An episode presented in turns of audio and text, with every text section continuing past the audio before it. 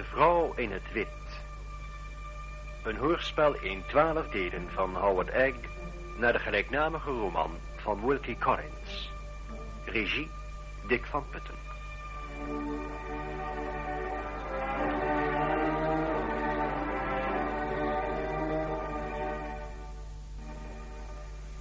Vijfde deel, Blackwater Park.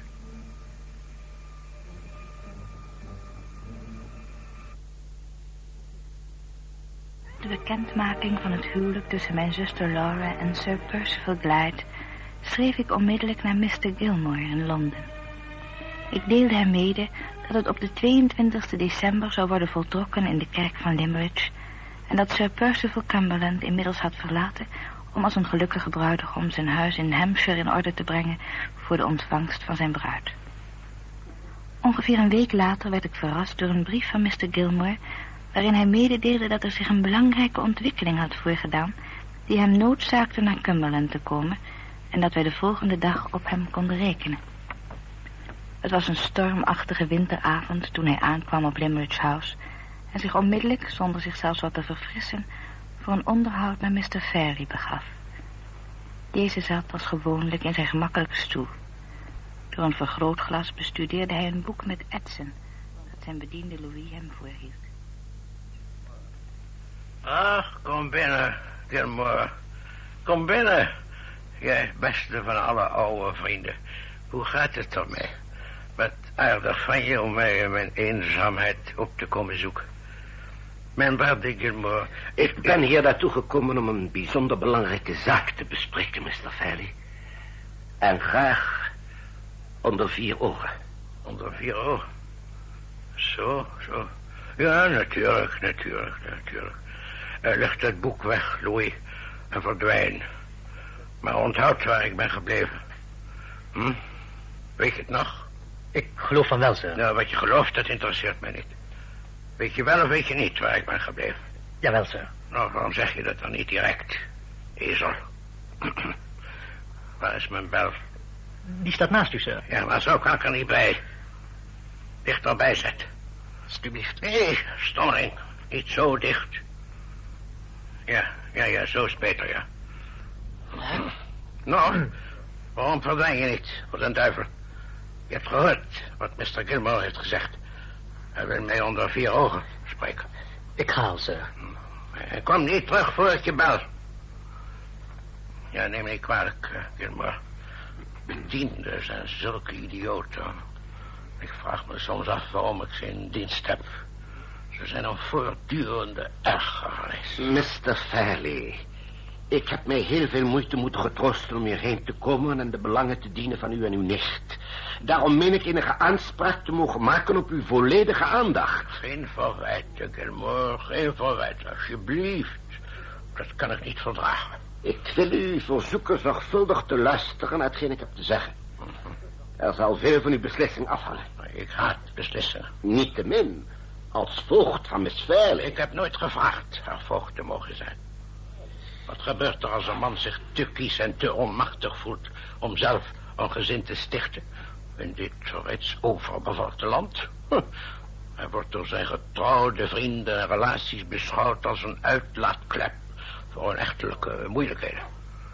Echtgenoten en vrouwen praten over de zorgen van de huwelijkse staat. Vrijgezellen en oude vrijsters moeten die aanhoren. Nee, mijn geval. Ik ben wel doordacht alleen gebleven. Mr. Fairley. Ja, een ogenblik. Mijn arme broer Philip is ondoordacht getrouwd. Uh, wat deed hij toen hij stierf? Hij liet de zorg voor zijn dochter aan mij. Maar goed, ze is een aardig meisje, maar dat betekent ook een grote verantwoordelijkheid. Waarom moet die op mijn schouders worden gelegd? Ja, ik uh, doe mijn best. Hoewel er geen enkele reden is waarom ik mij daar druk om zou maken. Ten koste van heel veel moeite arrangeer ik een huwelijk voor haar... met de man die haar vader als haar echtgenoot wenste. Het is juist over dat huwelijk dat ik met u wil praten. Oh. Bent u bereid te luisteren? Ik luister mijn hele leven. Jij bent verbitterd, Gilmore. Maar goed, goed. Ga je gang. Als het dan moet, hè. U hebt mij schriftelijk opgedragen het huwelijkscontract op te maken voor Miss Fairley. Ja. Over de bijzonderheden hadden we al gesproken toen ik de vorige keer hier was. Ik heb dat gedaan en het concept ter goedkeuring gezonden aan Mr. Merriman, de advocaat van Sir Percival. Ja, nou, en? Het werd mij teruggestuurd met aantekeningen en aanmerkingen. Die waren over het algemeen van technisch ondergeschikt belang. Tot de clausule ter sprake kwam die handelde over Miss Fairley's erfenis van 20.000 pond. Moet ik op dit punt uw geheugen opfrissen? Eh, Is dat nodig, Gilmar? Eh, Is het belangrijk? Belangrijk, Mr. Fairley. Meer dan belangrijk. Nou, goed dan, goed dan. Ga je gang. Van dat kapitaal, zoals u zich herinnert. De opbrengst ten goede komen aan Miss Fairley voor de duur van haar leven. Daarna aan Sir Percival voor de duur van zijn leven. En het kapitaal zelf, en hier komen we aan de kern van de zaak, aan de kinderen uit het huwelijk gebeuren. Ja, als die er zijn. Zo niet, dan zou Miss Fairley testamentair kunnen bepalen wat er met het geld zou moeten gebeuren. En ik zou mij het recht voorbehouden het testament op te stellen. Oh, ja, ik herinner het mij niet, maar eh, nou, jij zult wel gelijk hebben. En deze clausule was door Sir Percival's advocaat met rode inkt omlijnd met de kanttekening niet aanvaardbaar. Het kapitaal naar Sir Percival Glyde indien hij Lady Glyde overleeft en er geen kinderen zijn. Ja, nou, wa- wat is daar voor verkeerd aan? Wat daar verkeerd aan is. Ja, Ik geloof niet dat u het begrijpt, Mr. Fairley. Dat zou betekenen dat als Lady Glyde geen kinderen nalaat... het gehele bedrag zou verdwijnen in de zakken van haar echtgenoot. En niemand met Helcom of welk ander familielid of vriend zou ook maar een penny krijgen. Ik kan u zeggen dat mijn antwoord op dit vermetele voorstel kort en duidelijk was. Hier heb ik de kopie. Geachte heer, betreft huwelijkscontract Miss Fairley. De door u omstreden clausule wordt ongewijzigd gehandhaafd. ja. En eh, toen was het in orde? Zeker niet. Binnen een uur kreeg ik dit briefje van Mr. Merriman. Geachte heer, betreft huwelijkscontract Miss Fairley. De door u omstreden aantekening in rode inkt wordt ongewijzigd gehandhaafd. Lik op stuk, hè? Wat een plezier hebben jullie advocaat. Het spijt mij, Mr. Fairley, maar ik zie niets humoristisch in zo'n ernstige zaak. Ik stond op punt deze kwestie aan u te schrijven... toen tot mijn grote verbazing Mr. Merriman me op kantoor kwam opzoeken. Hij gedroeg zich zeer amicaal. Dat deed mij direct op mijn hoede zijn. En hoe gaat het met uw waarde Gilmore? Ik liep toevallig langs en ik dacht... laat ik eens even naar binnen gaan... voor het geval u me misschien iets te zeggen zou hebben. Laten we zo mogelijk dit kleine verschil van mening tussen ons... liever mondeling afhandelen. Dat geeft meer voldoening. Vindt u ook niet? Eh, hebt u al iets van uw cliënt gehoord? Ik heb mijn cliënt nog niet gesproken, Mr. Merriman. Maar aangezien de zaak geheel aan mij wordt overgelaten... Ach, wat een verantwoordelijkheid dragen wij juristen toch. Ik wou een lief ding dat mijn cliënt de mijne van mijn schouders zou nemen. Maar dat wil hij niet. Daar is hij veel te, te, te koppig. Nee, laten we liever zeggen, te vastberaden voor. Merriman, ik laat alles aan jou over. Doe wat je goed dunkt. Ik distancieer me van de zaak tot alles achter de rug is. Is dat het standpunt van Sir Percival Glyde? Dat waren zijn eigen woorden, sir. Veertien dagen geleden. Eh, Mr. Gilmore. Zoals u weet ben ik een heel schappelijk man. Persoonlijk zou ik graag een streep halen door de aanmerking wat tegen uw stelling neemt. Maar daar Sir Percival zijn belangen geheel aan mij overlaat... kan ik niet anders doen dan deze zo goed mogelijk behartigen. Ik ben gebonden. Dat begrijpt u toch niet waar? Ik ben gebonden. Dus u handhaaft uw standpunt in zaken de gevraagde clausule. Voor de drommel, ik heb geen andere keus. 20.000 pond is een vrij aanzienlijk bedrag om zomaar afstand van te doen. Goed gezien, sir. Zeer goed gezien. Een middelijke schikking die zo de belangen van familieleden van Miss Fairley had van haar echtgenoot voorstaat, zou bij mijn cliënt een gunstiger onthaal vinden. Kom, Mr. Merriman. U weet dat voor dit soort zaken altijd wel een oplossing is te vinden. Wat is het minimumbedrag waarmee u genoegen zou nemen? Dat minimum is precies 19.999 pond, 19 shilling en 11 pennies. Hm. oh, neemt u me niet kwalijk, Mr. Gilmore. Een grapje. Klein grapje. Wat u zegt Een grapje dat precies de ontbrekende penny waard is.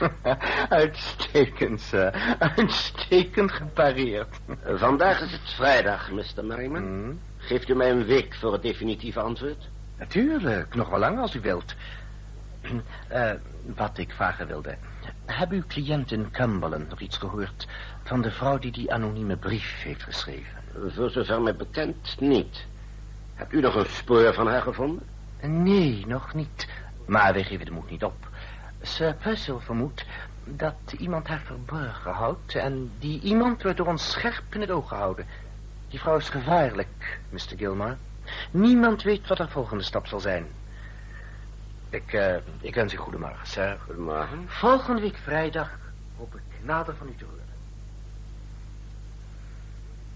Dat was het, Mr. Fairley. Met andere woorden, Mariam en ik bevinden ons op een doodpunt. En er bleef mij niets anders over dan u persoonlijk verslag te doen. Vandaar mijn bezoek.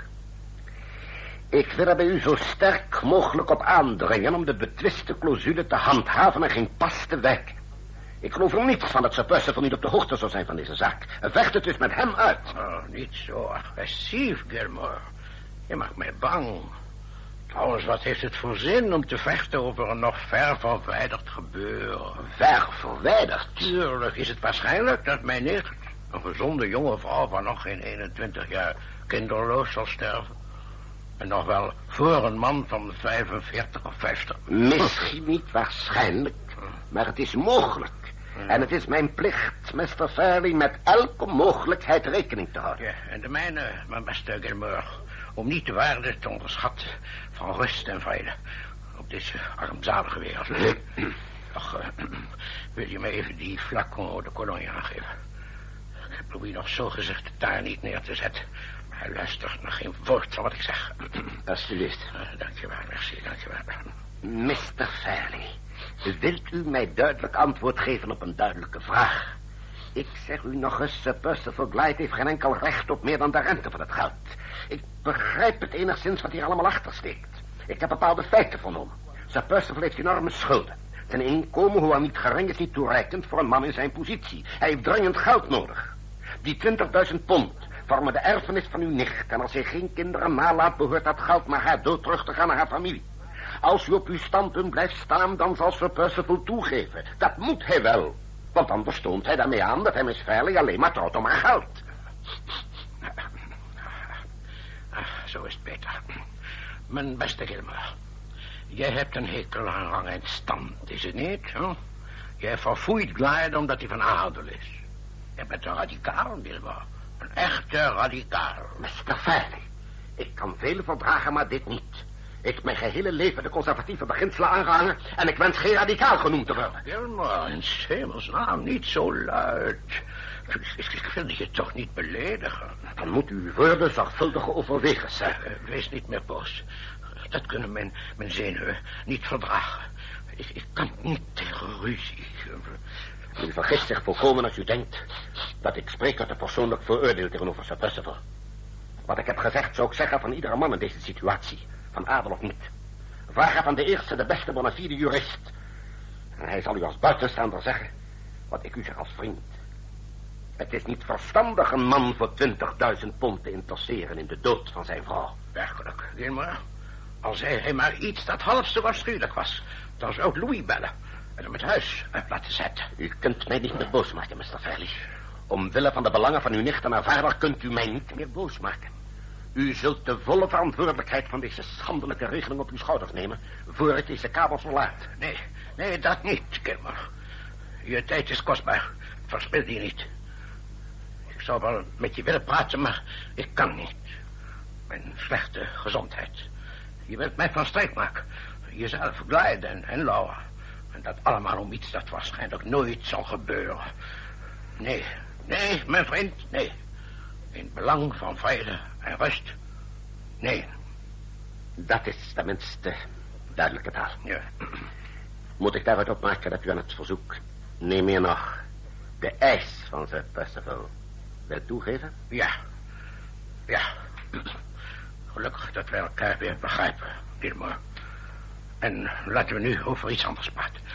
Hier, hier, kijk eens naar deze ets. Vind je ze niet prachtig? Nee, nee, nee, nee, nee. Nee, nee, blijf zitten, Gilmore. Niet weggaan. Mijn bezoek aan u is ten einde, Mr. Ferry. Wat er in de toekomst ook mag gebeuren, sir. Denk eraan dat ik u heb gewaarschuwd en dat u niet hebt willen luisteren. Als vriend en vertrouwde van de familie wil ik u ten afscheid nog zeggen dat geen dochter van mij, met welke man ook, zou trouwen op voorwaarden die u mij dwingt op te stellen voor Miss Ferry. Goedenavond. Ik zal u niet meer lastigvallen. Morgenochtend vertrek ik met de eerste trein naar Londen. Toen Mr. Gilmore de volgende morgen was vertrokken... voelde ik dat de laatste kans om Laura te redden was verdwenen. Ik moest de waarheid onder ogen zien... dat Sir Percival Laura alleen zou trouwen om haar bezit... en dat hem zelfs werd toegestaan zijn eigen voorwaarden te stellen. Inmiddels begonnen de voorbereidingen voor het huwelijk. Laura bleef er geheel onverschillig onder.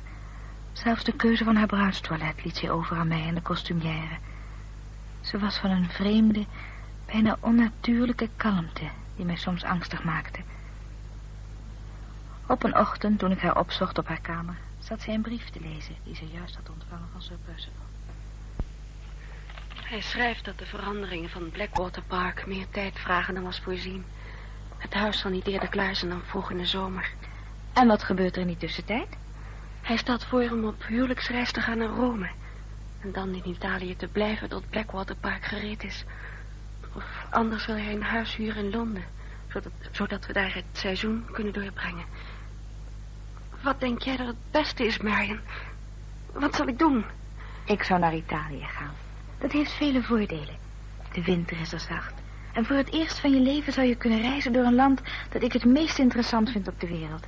Hij wil mij introduceren in de Engelse Society in Rome. Maar dat zou erg leuk zijn. Hij heeft het over zijn vrienden. Speciaal over graaf Fosco. Schrijft hij ook over je tante, Eleanor Fosco? Nee, Misschien wel zo verstandig. eigenaardig een tante te bezitten die ik nog nooit heb gezien. Ik heb haar één keer gezien. Zover ik me herinner was ze de meest ongenaakbare vrouw die ik ooit heb ontmoet. Dat was na al die moeilijkheden. Waarom waren die er eigenlijk? Zij was mijn vaders zuster. En hij hield veel van haar, niet? Oh ja. Tot ze trouwde met graaf Fosco. Daarna wilde hij niets meer met haar te maken hebben. Omdat zij getrouwd was? Omdat ze getrouwd was met een vreemdeling. Hij haatte vreemdelingen. Niet alleen graaf Fosco. En dan, zoals je weet, was er die kwestie van het legaat dat hij haar. De enige concessie waartoe hij zich heeft laten overhalen. De 10.000 pond. Waarvan ik het vruchtgebruik heb. En waarover zij pas kan beschikken na mijn dood. Geen wonder dat ze mij niet mag. En geweigerd heeft hier naartoe te komen. Misschien ben je in staat die familieveten op te lossen... als je haar als haars gelijk ontmoet met Sir Percival en de graaf. Ik zal het proberen. En jij moet me daarbij helpen. Ik? Maar hoe kan ik dat, Laura? Jij gaat met me mee. Maar Laura, ik kan toch niet met je meegaan naar Italië? Op je huwelijksreis nota bene. Geen enkele man duldt dan een rivaal naast zich. Zelfs geen vrouwelijke rivaal. Hoe zijn houding dan ook later mag zijn. Maar, maar dat is voor mij de enige reden om naar Italië te gaan. Om, samen met jou de wonderen te gaan zien van Rome, en Florence en Venetië. En toch kan het niet, Laura. Als ik later met jou op Blackwater Park wil wonen... moet ik nu niet de jaloezie en het wantrouwen van Sir Percival opwekken... door mij tussen jullie te plaatsen. Dat begrijp je toch wel? Ja, Sir Percival heeft goed gevonden dat ik bij je blijf in Hampshire. Dat had hij niet behoeven te doen. Hij had heel gemakkelijk kunnen weigeren of een of ander excuus kunnen verzinnen. Het zou niet verstandig zijn nog meer van hem te verlangen. Ja, je hebt gelijk. Goed, dan ga ik niet naar Italië. In plaats daarvan ga ik dan naar Londen. En dan kan je me zo vaak bezoeken als je wilt. Maar tenslotte lukte het mij toch haar over te halen om Sir Percival's eerste aanbod te aanvaarden en naar Italië te gaan. Want ik begreep dat zij de eerste moeilijke maanden van haar huwelijk beter zou doorstaan in de kleurige sfeer van het continent dan in de bekende omgeving van Londen. Sir Percival arriveerde een paar dagen voor het huwelijk. Voor Laura bracht hij als geschenk een paar mooie juwelen mee. De visitekaartjes voor het bruidspaar waren aangekomen. En voor het eerst zag Laura haar toekomstige naam afgedrukt. Lady Percival Robert Morden Clyde. En toen kwam de ongelukkigste dag van mijn leven, de 22 december. S'morgens om tien uur reed ik met Laura naar de kerk van Limerick. Mr. Fairley was niet aanwezig, omdat de toestand van zijn zenuwen hem dat niet toestond.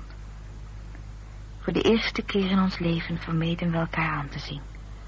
We waren beiden vervuld van één gedachte, dat we werden gescheiden en niet bij macht waren om datgene te voorkomen wat misschien de noodlottigste vergissing van haar leven zou blijken te zijn. Een uur later waren de beslissende woorden uitgesproken. Het was voorbij. Ze waren man en vrouw.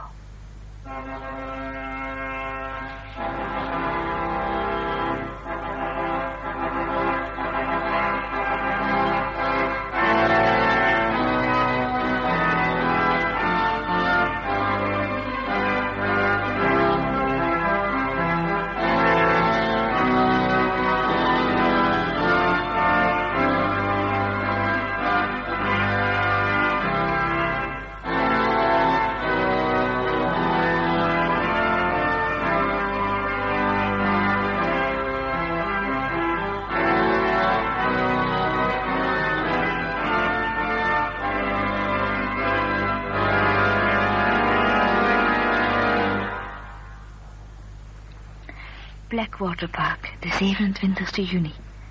Vandaag zal er een einde komen aan de scheiding tussen Laura en mij. Zij en Sir Percival keren terug uit Italië, vergezeld van graaf Fosco en zijn vrouw Elena, die voor de duur van de zomer hier zullen blijven alvorens zich te vestigen in Londen. Intussen had ik mij geïnstalleerd in mijn eigen appartement van dit grote huis. Ik heb een kleine gezellige zitkamer en een slaapkamer Vanuit mijn ramen kijk ik zuidwaarts over het park... dat in de verte door een dichte bomenrij het uitzicht beneemt op het meer... waarnaar het huis is genoemd. Toen ik vanmiddag, vlak nadat ik was aangekomen, langs het meer wandelde... en het donkere, dreigende water zag... waarin tussen het riet half het wrak van een omgekeerde boot zichtbaar was... had ik een buitengewoon onplezierige ervaring. In een hoek bij een vervallen houten schuur waarschijnlijk eens het boterhuis, zag ik een klein hondje liggen. Een zwart-witte spaniel. Het jankte zacht en zijn glanzend witte zijde was bevlekt met bloed. Ik tilde hem zo voorzichtig op als ik kon. Het arme dier was te zwak om enige tegenstand te bieden en ik droeg het in mijn armen naar huis, naar mijn kamer, waar ik een bedje voor hem maakte van een van mijn sjaals. Toen drukte ik op de bel voor de huishoudster. Hebt u gebeld, Miss Helkaan? Ja, Mrs. Michelson. Wilt u mij even helpen? Ik heb dit arme hondje gevonden bij het meer. Oh. Het is zwaar gewond, geloof ik. Wat kunnen we eraan doen om het te helpen? Ik denk dat Baxter het gedaan heeft. Baxter? Mhm. Sir Percival's jachtopziener. Ja, als hij vreemde honden ziet, schiet hij erop. Wat gemeen. Oh, het is een pleegt. Om zo'n beestje te doden dat zich niet kan verdedigen. Wat voor kwaad doet het? Ja, maar het is geen kwestie van één hond, Miss Helkaan. Als er geen maatregelen worden genomen, zou het park ervan krioelen. Ach, kijk. Hier is het geraakt, ziet u wel? Ik geloof niet dat er veel aan te doen is. Maar ja, we zullen het proberen. Mag ik even een van de meisjes bellen? Alsjeblieft. Maar die hond heb ik eerder gezien. Het is vast die van Mrs. Catrick. Van wie zegt u? Van Mrs. Catrick. Kent u haar? Niet persoonlijk, maar ik heb van haar gehoord. Ze was hier gisteren en ik ben er haast zeker van dat ze toen het beestje bij zich had. Oh, ik denk dat hij in het park verdwaald is. Woont Mrs. Keswick hier? Oh, nee, nee. Ze woont in Welmingen. 40 kilometer hier vandaan. Ze was hier in de buurt om navraag te doen naar haar dochter. Anne Keswick. Ja. Ik heb van haar gehoord. Hm, arme kind. Mrs. Catrick had gehoord dat er hier iemand in de buurt was gesignaleerd... die aan haar beschrijving beantwoordde. Oh ja? Oh, maar ik geloof er niets van. Dat zullen wel weer dorpspraatjes zijn. Ja. Ach, uh, Margaret, wil jij dit beestje meenemen naar de keuken... en zien wat je eraan doen kunt? Miss Helkamp heeft het in het park gevonden. Ik ben bang dat het al te laat is. Werk van Baxter zeker? Ja, ik denk het. Neem het voorzichtig op. Maak zijn lippen wat vochtig met wat melk en probeer de wond uit te wassen. En laat er verder niemand bij komen. Ach, het arme dier heeft haast geen kracht meer om adem te halen. Nee, ik geloof ook niet dat er nog veel aan te doen is. Maar eh, doe je best, hè? Natuurlijk, Mrs. Michelson. Dank u wel, Mrs. Michelson. Om nog even terug te komen op Mrs. Keswick. Kent u haar al lang? Nee, nee, ik ken haar helemaal niet. Ik had haar nog nooit gezien voor ze gisteren hier kwam. Natuurlijk had ik wel van haar gehoord. Ja, en ook van de hartelijkheid van Sir Percival om haar dochter onder medisch toezicht te plaatsen. Ze is misschien een beetje een vreemde vrouw, maar ze maakt wel een nette indruk. Ik, ik, ik wou dat ik haar had gezien. Ik interesseer me voor haar. Als ze hier weer mocht komen, wil Oh, dat denk ik niet. Waarom niet? Omdat ze zich zoveel moeite getroostte om mij ervan te overtuigen... dat het niet nodig was Sir Percival over haar komst in te lichten. Ja, ik vond het een wat vreemde opmerking. Vooral tegen iemand die hier de verantwoordelijkheid draagt. Ja, het was zeker een vreemde opmerking. Ik meende dat Sir Percival het vertrouwen genoot van Mrs. Keswick. Waarom zou ze dan zo bezorgd zijn geweest om haar bezoek voor hem te verbergen? Ik geloof niet dat er zo'n groot vertrouwen bestaat tussen Sir Percival en Mrs. Catrick.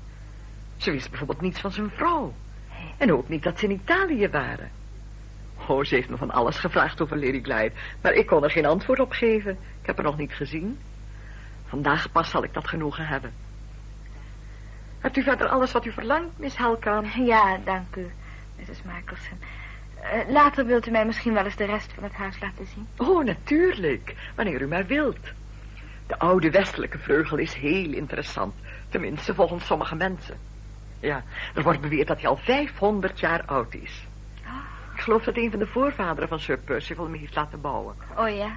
Maar Sir Percival maakt geen gebruik van de vleugel, dus uh, wij hebben hem maar afgesloten. Ik zou het ook erg prettig vinden de kamers van mijn zuster te zien. Die zijn boven de salon. Ach, Lady Glyde's boudoir is prachtig. Dat zult u zeker met me eens zijn. Ik hoop dat Lady Glyde het ook zal vinden. Ongetwijfeld. Schikt het u dan na de thee, Mrs. Michelson? Natuurlijk. Als u zover bent, belt u maar. Na de thee toonde Mrs. Michelson mij het huis. Ik zag de salon, de bibliotheek en de twee lange galerijen, behangen met enorme familieportretten die ik stuk voor stuk graag had willen verbranden. En Laura's kamers, die werkelijk prachtig waren, met een mooi uitzicht op het park. Aan het einde van een lange gang kwamen we aan een deur met zware panelen, die Mrs. Michelson ontsloot met een sleutel uit de bos die ze om haar middel droeg. Dit was de toegang tot de vleugel uit de tijd van koningin Elisabeth.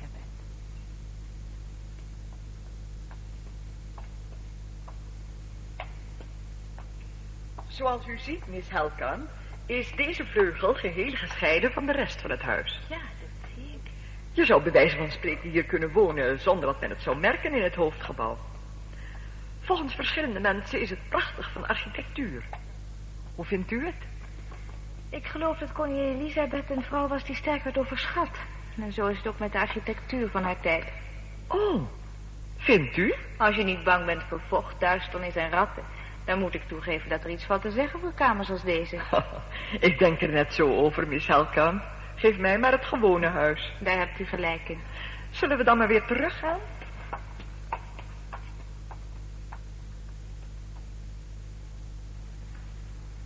Die avond dineerde ik alleen en daarna ging ik naar mijn zitkamer. Het huis leek stil en verlaten. Beneden mijn raam zag ik in het water van een grote ronde vijver de weerkaatsing van het maanlicht. In de toren boven het huis gaf de klok op een bijna waardige wijze de tijd aan. Ik voelde dat ik op de drempel stond van een nieuw en onbekend leven. Maar het enige dat voor mij telde was dat de lange en saaie periode sinds Laura's huwelijk bijna voorbij was.